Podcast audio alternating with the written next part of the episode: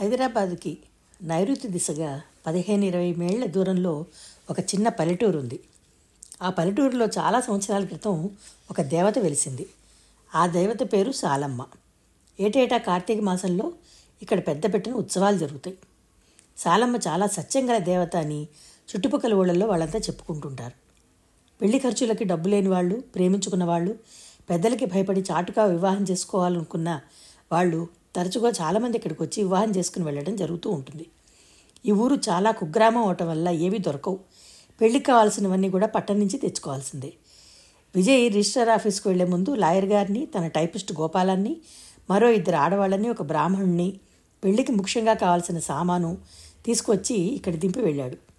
అతని రోజాని మళ్ళీ తీసుకుని వెళ్ళేసరికి అతను కోరినట్టుగా వాళ్ళంతా సిద్ధం చేసుకుని ఎదురు చూస్తున్నారు వచ్చిన వాళ్ళు ఉండడానికి వీలుగా దేవాలయానికి ఆనుకుని రెండు మూడు గదులు ఇళ్ళు కట్టి ఉన్నాయి. ఒక గదిలో వంట చేసుకునేందుకు వీలుగా పొయ్యి మరో గదిలో కూర్చోవడానికి వీలుగా ఒక పెద్ద బల్లా వేసి ఉన్నాయి. స్పృహలేని రోజాని విజయ్ తన చేతుల మధ్యన ఎత్తి గదిలోకి తీసుకొచ్చి బల్ల మీద పడుకోబెట్టాడు.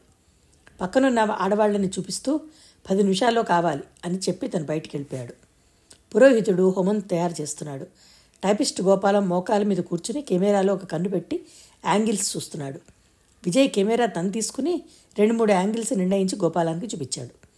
విజయ్ మరోసారి చెప్తున్నా నువ్వు ఆఖరిసారిగా బాగా ఆలోచించుకో.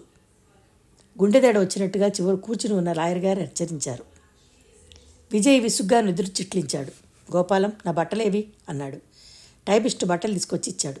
విజయ్ పంచి ధరించాడు. పైన ఉత్తరయం వేసుకున్నాడు. ఆడవాళ్ళలో ఒక ఆమె కాటుకు బొట్టు తెచ్చి ఇచ్చింది. విజయ్ కాటుకు తిరస్కరించి బొట్టు తీసుకుని నుదుటి మీద కనుమల బొమ్మల మించి పై వరకు పొడుగాటి బొట్టు పెట్టుకున్నాడు. అద్దం అడిగి తీసుకుని తన ప్రతిబింబం చూసుకుని తన నాలిక బయటపెట్టి వెక్కిరించాడు. హోమం తయారైంది. త్వరగా రమని హెచ్చరిస్తున్నాడు పురోహితుడు. విజయ్ రోజా ఉన్న గదిలోకి వెళ్ళేసరికి రోజాని పూర్తిగా పెళ్ళికూతురిలా సిద్ధం చేశారు. నుదుట కళ్యాణం బొట్టు దిద్దిచ్చిద్దారు కళ్ళకి కాటుక ఉండనే ఉంది. తల్లిండా పూలు తురిమారు. కాళ్ళకి పారాణి అద్దారు. స్పృహ తప్పిన రాకుమార్తెల నిద్రపోతున్న దేవకన్యలా ఉన్న రోజాని చూడగానే విజయ్ క్షణంసేపు అలాగే నోట మాట రాని వాళ్ళలాగా నిలబడిపోయాడు. ఒకే ఒక సెకను అతని గుండె వేగంగా కొట్టుకుంది. తను చెయ్యబోయే పని ఆ అమ్మాయి పట్ల అపచారం కాదా అనిపించింది. కానీ మరుక్షణంలో ఈ అందం ఎరగా చూపించి అనంత లాంటి వాళ్ళని నిర్దాక్షిణ్యంగా వరలో వేసుకుంటోందని గుర్తుకు రాగానే అతనిలోని కాఠిన్యం తొంగి చూసింది. లాయర్ గారు విజయ్ రోజాని పట్టుకుని నడిపించుకుని తీసుకొచ్చారు. పురోహితుడు మంత్రాలు చదవడం మొదలుపెట్టాడు. అబ్బా అవన్నీ ఎందుకండి? ఇదే నిజం పెళ్ళి కాదుగా. ఏవో నాలుగు మాటలనండి చాలు. విజయ్ విసుక్కున్నాడు. మా అలవాటు బాబు అలా వచ్చేస్తుంది. పురోహితుడు సాధ్యమైనంత త్వరలో జరగాల్సిందంతా కూడా జరిపించేశాడు. టైపిస్ట్ గోపాలం వివాహం జరుగుతుండగా విజయ్ ఆదేశించినట్టు విజయ్ రోజా మెళ్ళలో పుస్తకడుతుండగా తలబరాలు పోస్తుండగా రకరకాల కోణాల్లోంచి ఫోటోలు తీశాడు. అనంతతో చెప్పినట్టే రోజా పెళ్ళి క్లుప్తంగా గుప్తంగా జరిగిపోయింది. రోజాకి మత్తుమత్తుగా మగతమతగా ఉంది. కళ్ళు తెరవాలని విశ్వ ప్రయత్నం చేస్తోంది కానీ సాధ్యం అవ్వట్లేదు దూరంగా ఎవరిదో పెళ్ళి జరుగుతోంది మంత్రాలు వినిపిస్తున్నాయి. ఎవరిదా పెళ్ళి అనంతదా? తను వెళ్ళింది ఆ పెళ్ళికి? ఏవే సువాసనలు అలలు అలలుగా తేలి వస్తున్నాయి. రోజాకి నిలబడదామంటే సాధ్యం కావటం లేదు. గాలిలో తేలిపోతున్నట్టుగా శూన్యంలో వేలాడుతున్నట్టుగా ఉంది. వివాహపు తంతు ముగిసిపోయిన తర్వాత విజయ్ రోజాన్ని రెండు చేతుల మధ్య లేవనెత్తి తీసుకొచ్చి బల్ల మీద పడుకోబెట్టాడు. కలిగిన వారెవరో కారులో వచ్చి ఇక్కడ వివాహం జరుపుకుంటున్నారు అనే వార్త తెలియగానే ఊళ్ళో కూలీ నాలి జనమంతా చేస్తున్న పనులు వదిలిపెట్టి పరిగెత్తుకొచ్చారు. పెళ్ళి జరిగినప్పుడల్లా ఎండి మాడుతున్న వాళ్ళకి అంతో ఇంతో తీపి పదార్థాలు అన్నమో లేక డబ్బులో దొరకడం ఆచారం. బిలబిల్లాడుతూ పెద్ద చిన్న వయసు భేదం లేకుండా వచ్చేసిన వాళ్ళందరి వైపు చూస్తూ విజయ క్షణంసేపు తలగొక్కున్నాడు. తర్వాత అందరికీ తలో రూపాయి ఇచ్చి పంపించేశాడు. రూపాయి ఎందుకు ఇచ్చాడంటే రోజాని ఈ విధంగా తను పెళ్ళాడటం పాపం అయితే అది ఇలా అందరికీ తలో రూపాయి దానం చేయడంలో వచ్చిన పుణ్యానికి సమంగా సరిపోతుంది. రూపాయి చూడగానే అందరి కాళ్ళు కాంతితో తళతళ్ళాడాయి చల్లగా బతుకుదొరా అని ఒకరు సిలకా గోరింకల్లా ఉండండి పదికాల పాటు అని ఇంకొకరు పది మంది పిల్లా జల్లా కలిగి నూరేళ్ళ పాటు సుఖంగా ఉండు ధర్మరాజా అని ఇంకొకరు రకరకాలుగా దీవిస్తూ వెళ్ళిపోయారు. మొత్తానికి అనంత పని చేసావు కదా గట్టివాడు సుమా అన్నారు లాయర్ గారు. విజయ్ ఆయన మాటలకి ఎలాంటి వ్యాఖ్యానం చేయలేదు. విని విననట్టుగా ఊరుకున్నాడు. లాయర్ గారు అర్జెంటుగా ఒకరిని కలవాల్సిన పని ఉండడంతో త్వరగా తిరుగు ప్రయాణం అయ్యారు. ఆయనతో పాటే గోపాలాన్ని మిగతా వాళ్ళని కారు ఎక్కించాడు విజయ్. వాళ్ళని దింపి మళ్ళీ వస్తుంది కారు. ఈ లోపల రోజాకి మెలకు వస్తుంది. తను చెప్పాల్సిన నాలుగు మాటలు చెప్పొచ్చునని అనుకున్నాడు. విజయ్ని రోజాని ఏకాంతంగా వదిలి కారు మిగతా వాళ్ళందరినీ ఎక్కించుకుని వెళ్ళిపోయింది. మూడు గంటలు దాటిపోతుండగా రోజాకి మెలకు వచ్చింది. కళ్ళు తెరిచేసరికి దూరంగా గుమ్మం దగ్గర ఎవరో అటువైపు తిరిగి నిలబడి పేపర్ చూస్తున్నారు. రోజాకి ఆ వ్యక్తి ఎవరో వెంటనే తెలియలేదు. సున్నం వెలిసిపోయి చౌడు కారుతున్న మట్టి గోడల మధ్య ఈ గదిలో ఈ కొయ్యబల్ల మీద తని ఎందుకు పడుకుంది? ఇది కలో నిజమో? ఎదురుగా ఉన్న ఈ అపరిచిత వ్యక్తి ఎవరో అర్థం కాక రోజా మనసు భయంతో రెపరెపలాడింది. నాలిక పొడారిపోయినట్టుగా ఉండడంతో నీరసంగా దాహం అంది. విజయ్ తిరిగి చూశాడు. చూస్తున్న పేపర్ మడిచి పక్కగా ఉన్న కుర్చీలోకి గిరాటేసి వెళ్ళి గది గదిలో మూలగా పెట్టి ఉన్న కుండలో నుంచి గ్లాస్తో నీళ్ళు తీసుకొచ్చి ఇచ్చాడు. రోజా భయపడిన దానిలా మతిపోయిన దానిలాగా లేవడానికి కూడా శక్తి లేని దానిలాగా నిర్జీవంగా అతని వైపే చూస్తోంది. విజయ్ నుదుటి మీద పొడుగ్గా పెట్టి ఉన్న కుంకుమ బొట్టు ఇంకా అలాగే ఉంది. అతని ముఖం ఆ బొట్టుతో విచిత్రంగా గమ్మత్తుగా ఉంది. తాగు అన్నాడు అతను. రోజా తుళ్ళిపడింది ఇది కల కాదు పూర్తిగా యథార్థమే అతను మాట్లాడుతున్నాడు. నాకు నాకేమైంది? ఊహల్లోంచి వాస్తవానికి రావడానికి పెనుగులాడుతూ అస్పష్టంగా అంది. నీకా? రోజాని క్షణంసేపు తదేకంగా చూసిన అతను మృదుమధురమైన స్వరంతో చెప్పాడు. ఏం కాలేదు. పెళ్ళి జరిగిందంతే. అతని మాటల్లో లాలన కళ్ళల్లో చిలిపిదనం పోటీ పడుతున్నాయి. అతను చెప్తున్నది ఏమిటో బొత్తిగా అర్థం కాని దానిలా రోజా ఇంకా అలాగే చూస్తోంది. ఏమైంది తనకి? తన అనంతని చూడాలని పెడుతోంది ఇంతలో ఏదో పెద్ద ప్రమాదం జరిగింది. రోజాకి ఇప్పుడిప్పుడే స్పృహలోకి వస్తోంది. అనంత్ ఏడి? ఎక్కడ? నీరసంగా అడిగింది. ఇక్కడ లేడు. లేడు? నేను ఇక్కడికి ఎందుకు వచ్చాను మరి? నేనే తీసుకొచ్చాను. మీరా? అవును. ఎందుకు? నిన్ను పెళ్ళి చేసుకోవడానికి. రోజా తుపాకీ శబ్దం వినదానిలా లేచి కూర్చోబోయింది. కానీ కూర్చోగానే కళ్ళు గిర్రును తిరిగాయి. ప్రపంచమంతా ఒక్కసారి శూన్యమైపోయినట్టే తనలో అణువంత శక్తి కూడా లేనట్టుగా అనిపించింది. రెండు చేతులతో కళ్ళు అదుముకుంటూ అబ్బా అంది.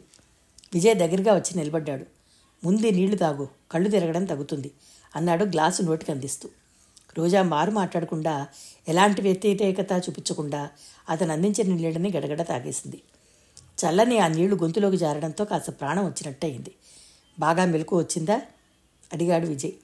వచ్చిందన్నట్టు తలూపింది. కళ్ళు తెరిచి ఇటు చూడు. రోజా మెల్లగా తలెత్తి అతని వైపు చూసింది. క్షణంసేపు మంచుతరలు కప్పుకుంటున్నట్టున్న రోజా కళ్ళకి విజయ్ ముఖం మసగగా కదిలాడి చివరికి స్థిర రూపం దాల్చింది. ఒకసారి నీ మెళ్ళో చూసుకో అన్నాడు. రోజా చూసుకుంది. వెంటనే ముఖం వివరణమైంది. మెళ్ళో తన గుండెలకి దగ్గరగా పచ్చటి పసుపు తాడుని ఆధారంగా చేసుకుని మిలమిలా మెరుస్తున్నాయి మంగళసూత్రాలు. చివ్వున తలెత్తి చూసింది రోజా. విజయ్ ముఖం చెప్పలేనంత సీరియస్గా ఉంది. చురుగ్గా ఉన్న తన కళ్ళు రోజా ముఖంలో గబగబా మారుతున్న రంగులని కుతూహలంగా విరోధంగా పరిశీలిస్తున్నాయి. ఏమిటిది? ఎవరి పని ఇది? అంత నీరసంలోనూ కోపంగా పిచ్చెక్కిన దానిలా అరిచింది రోజా. నా పనే. మీరా? రోజా తడబడుతూ అంది. అవును నేనే నిన్ను మోసపుచ్చి బలవంతంగా పెళ్ళి చేసుకున్నాను. నిశ్చలంగా చూస్తూ తాపీగా జవాబిచ్చాడు విజయ్. చేష్టలుడిగిన దానిలాగా అలాగే నిలబడి చూడసాగింది రోజా. విజయ్ నిదానంగా స్పష్టంగా ప్రతి అక్షరం విడమర్చి చెప్తున్నట్టుగా అన్నాడు. నేను నిన్ను పెళ్ళి చేసుకున్నాను. భయంకరమైన పీడకల లాంటి పని ఎందుకు చేశానో తెలుసా? అనంత్ కోసం. కబంధాస్తం లాంటి నీ చేతిలోంచి అమాయకుడైన మూర్ఖుణ్ణి తప్పించడం కోసం. అనంతిని చేజిక్కించుకోవాలని అతని ఆస్తిని కబళించాలని ఆరాటపడిన నువ్వు నా చేతిలో చిక్కావు. రెక్కల కష్టం తప్ప మరే ఆధారం లేని నాకు భార్య వెయ్యవు నువ్వంటే నాకెంత అసహ్యమో నీకు తెలుసుగా? రోజా రెప్పవాల్చకుండా కళ్ళు పెద్దవి చేసి ఇంకా అలాగే చూస్తోంది. విజయ్ మళ్ళీ అన్నాడు ఇప్పుడు నా గుప్పెట్లో ఉన్నావు. మనిద్దరికీ వివాహం అయినట్టుగా నా దగ్గర ఫోటోల రూపంలో రుజువులున్నాయి. పురోహితుడు సాక్ష్యం పలుకుతాడు. ఈ ఊర్లో నేను రూపాయి అర్థ కానుకగా ఇచ్చిన కూలీనాలి జనం అదంతా నిజమేనని అవసరమైతే ప్రపంచం అంతా చాటుతారు. కాబట్టి నువ్వు ఏ విధంగానూ నా నా నుంచి తప్పించుకోలేవు. రోజా సమాధానం ఇవ్వలేదు. అవుననలేదు కాదనలేదు. విజయ్ అన్నాడు మళ్ళీ కానీ ఒక షరతు. అనంత జోలికి నువ్వు రానంతకాలం నేను నీ జోలికి రాను. నువ్వు మరొక వ్యక్తితో వివాహం స్థిరపరచుకో. నీకు ఈ ఫోటోలు ఇచ్చేస్తాను. నిన్ను శ్రమ పెట్టినందుకు ప్రతిఫలంగా నువ్వు కోరినంత డబ్బు ముట్ట చెప్తాను. నువ్వు అనంత ప్రసక్తి ఎత్తకూడదు. వాడితో పరిచయం తెంచుకోవాలి. ఆ పని చేశావంటే నీ చుట్టుపక్కల ఎక్కడా కనిపించను. రోజా ఈసారి కూడా మాట్లాడలేదు. అతని మాటలు ఖండించలేదు. తక్కించలేదు. బొమ్మలా కూర్చుండిపోయింది. మనిద్దరికీ ఇక్కడ పెళ్ళైనట్టు సాక్ష్యాలు రుజువులు నా దగ్గర తప్ప నీ దగ్గర ఏవీ లేవు. కాబట్టి నువ్వు నన్ను ఏదైనా చేయాలని ప్రయత్నించినా నీకు సాధ్యం కాదు. అనంతకి నువ్వు ఇదంతా చెబుతావో మానతావో అది నీ ఇష్టం. పూర్తిగా నీ రహస్యం. కారు తిరిగి రావడంతో విజయ్ సంభాషణ ఆపేసి బయటికి వెళ్ళిపోయాడు. రోజాకి ఇంకా తను ఎక్కడుందో ఎంత ఆలోచించినా అర్థం కావటం లేదు. తన కలగంటోంది. భయంకరమైన పీడకల. కలలో ఎప్పట్లాగానే విజయ్ రూపం తనని అనవసరంగా బెదిరిస్తోంది. దెయ్యల్లా అతని నీడ తనని భయపెట్టి పిచ్చెక్కించాలని చూస్తోంది.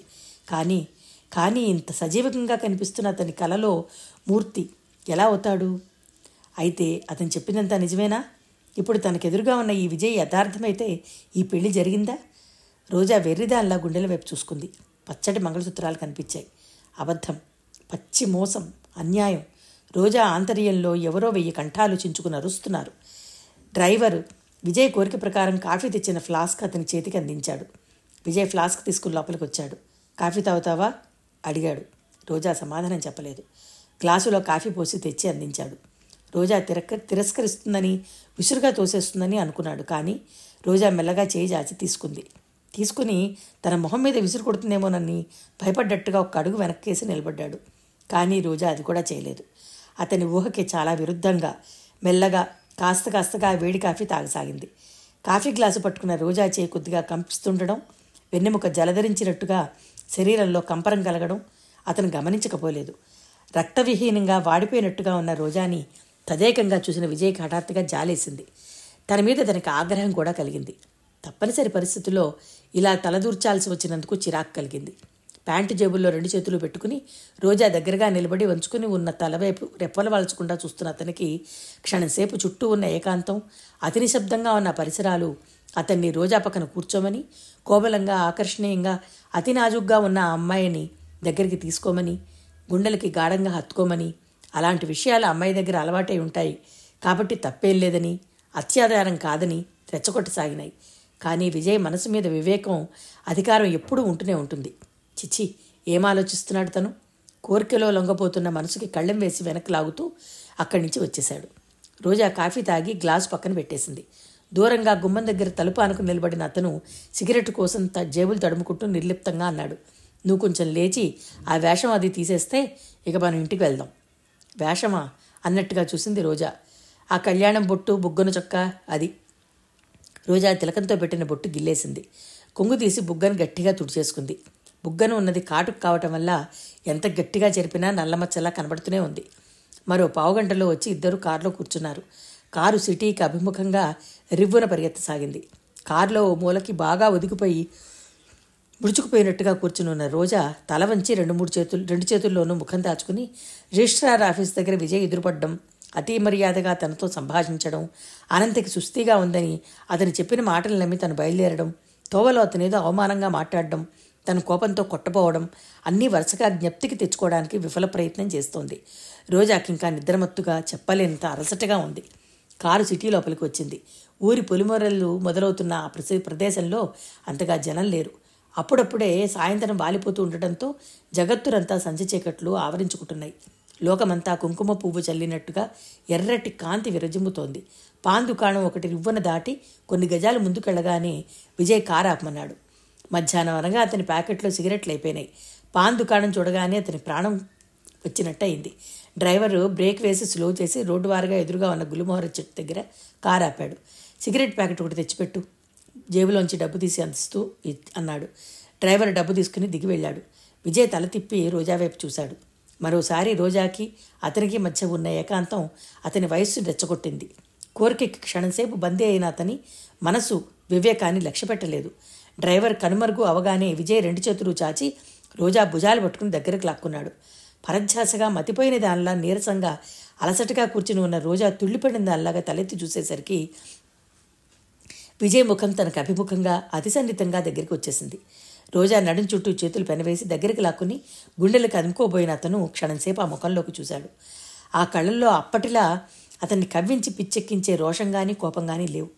అలసటగా నిస్సహాయంగా చూస్తున్న కళ్ళని చూడగానే అతను కొరడా దెబ్బ తిన్నవాడిలా ఆగిపోయాడు. ఏ విధమైన పెనుగులాట కానీ వ్యతిరేకత కానీ చూపకుండా బెదిరిపోయినట్టుగా చిన్నపిల్లల వాడిపోయిన ముఖంతో బుగ్గ మీద చెరిగిన కాటుక రేఖతో విభ్రాంతిగా చూస్తున్న రోజాని చూడగానే అతని గుండెలనెవరో ఇనుప పిడికలతో బలంగా నొక్కిపెట్టినట్టయింది.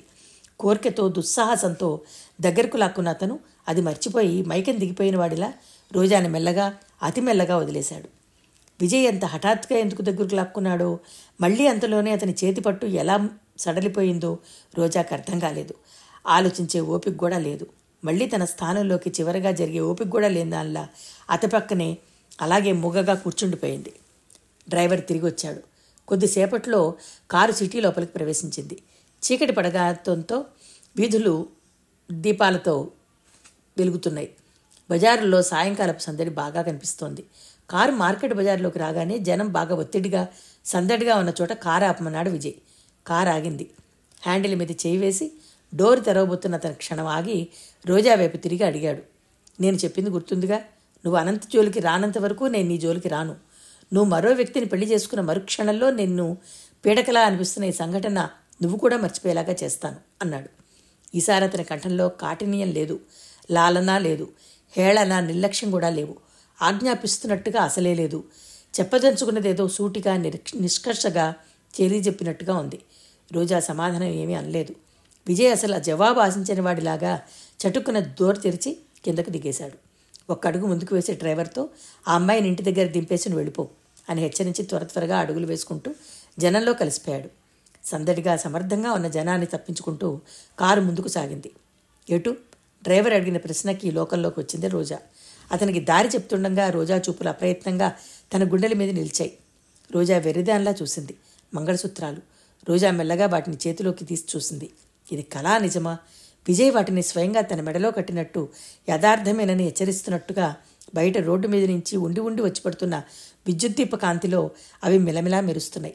మంగళసూత్రాలంటే రెండు హృదయాలు పవిత్రమైన సంసార ధర్మానికి కట్టుబడి ఒకే జీవితంగా ఒకే బాటగా కలిసిపోవాలని సూచించే చిహ్నం.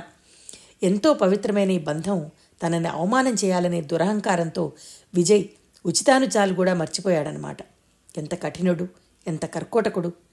పెళ్ళి తన జీవితానికి మిగిలిన ఒకే ఒక మృదుమధురమైన స్వప్నం. ఏ తియ్యటి కల కోసం అనంతిని అతని ఆస్తిని కూడా లెక్క చేయలేదో దేనికోసం అనంత్ అతి మన సున్నితమైన మనసు బాధపడుతుందేమోనని గ్రహించి కూడా గుండె రాయి చేసుకుని అతని స్నేహాన్ని వదులుకోవడానికి కూడా నిర్ణయించుకుందో ఆ కళని విజయ్ ఈ విధంగా పగపేరట క్రూరంగా నాశనం చేశాడు. తనకి పెళ్ళయింది. ఏ దేశంలో ఏ ఆడపిల్ల అయినా ఒకేసారి మనస్ఫూర్తిగా పెళ్ళి చేసుకుంటుంది. ఈ దేశంలో ఆడపిల్ల ప్రత్యేకత ఏమిటంటే జరిగిన పెళ్ళి ఎలాంటి పెళ్ళైనా తల వంచి తప్పనిసరిగా స్వీకరిస్తుంది. తను వివాహిత అయినట్టు ప్రపంచానికి ఎప్పటికీ తెలియదు. ఎవరూ గుర్తించరు. చివరికి మంగళసూత్రాలు కూడా స్వయంగా ముడివేసిన వ్యక్తి కూడా అంగీకరించకపోవడం ఎంత కఠినమైన సత్యం? ఎంత విషం లాంటి నిజం.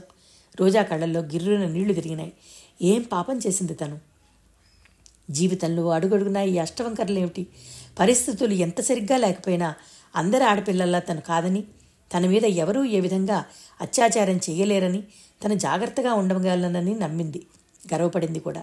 కానీ ఈరోజు జరిగిందేమిటి? ఏమైంది తనకి? విజయ్ ఏం చేశాడు తనని? శీలం హరించలేదు. ప్రాణం తీయలేదు. కానీ జీవితం నవ్వుల పాలయ్యే స్థితికి తెచ్చాడు. భవిష్యత్తు బూడిదప్రాయం అయ్యే పరాభవం చేశాడు.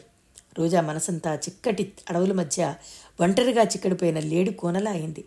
బుద్ధి తెలిసిన తర్వాత మొట్టమొదటిసారిగా జీవితాన్ని వ్యంగ్యంగా పరిహాసంగా తీసుకోలేని అసక్తురాలైంది రోజా. రోజా కారు తిరిగి ఇంట్లో అడుగుపెట్టేసరికి పైనుంచి ఏ దేవతలు కరుణించారో సుందరమ్మ ఇంట్లో లేదు. శంకరయ్య కూడా లేడు. పొద్దుననగా వెళ్ళిన రోజా సాయంత్రం వరకు తిరిగి రాకపోయేసరికి ఆనంద్ అన్న పిల్లాడితో ఎక్కడెక్కడ తిరుగుతోందో ఏం చేస్తోందో అన్న అనుమానంతో రకరకాల ఆలోచనలతో పిచ్చెత్తిపోయినట్టున్న స్వామిత్రమకి గుండెల్లో నొప్పి ఆ వెంటనే ఫిట్ వచ్చింది ఇంట్లో అడుగుపెట్టగానే జీవోత్సవంలా మంచంలో పడి ఉన్న తల్లి తప్ప ఆ చుట్టుపక్కల ఇంకెవరూ లేరని తెలిసిన రోజాకి చాలాసేపటి నుంచి బిగబెట్టుకున్న దుఃఖం ఒక్కసారి కట్టలు తెంచుకుని ప్రవహించింది. రెండు చేతులతో ముఖం దాచుకుని మనసారా కరువుదీరా గుండెలు బద్దలేలాగా ఏడవసాగింది.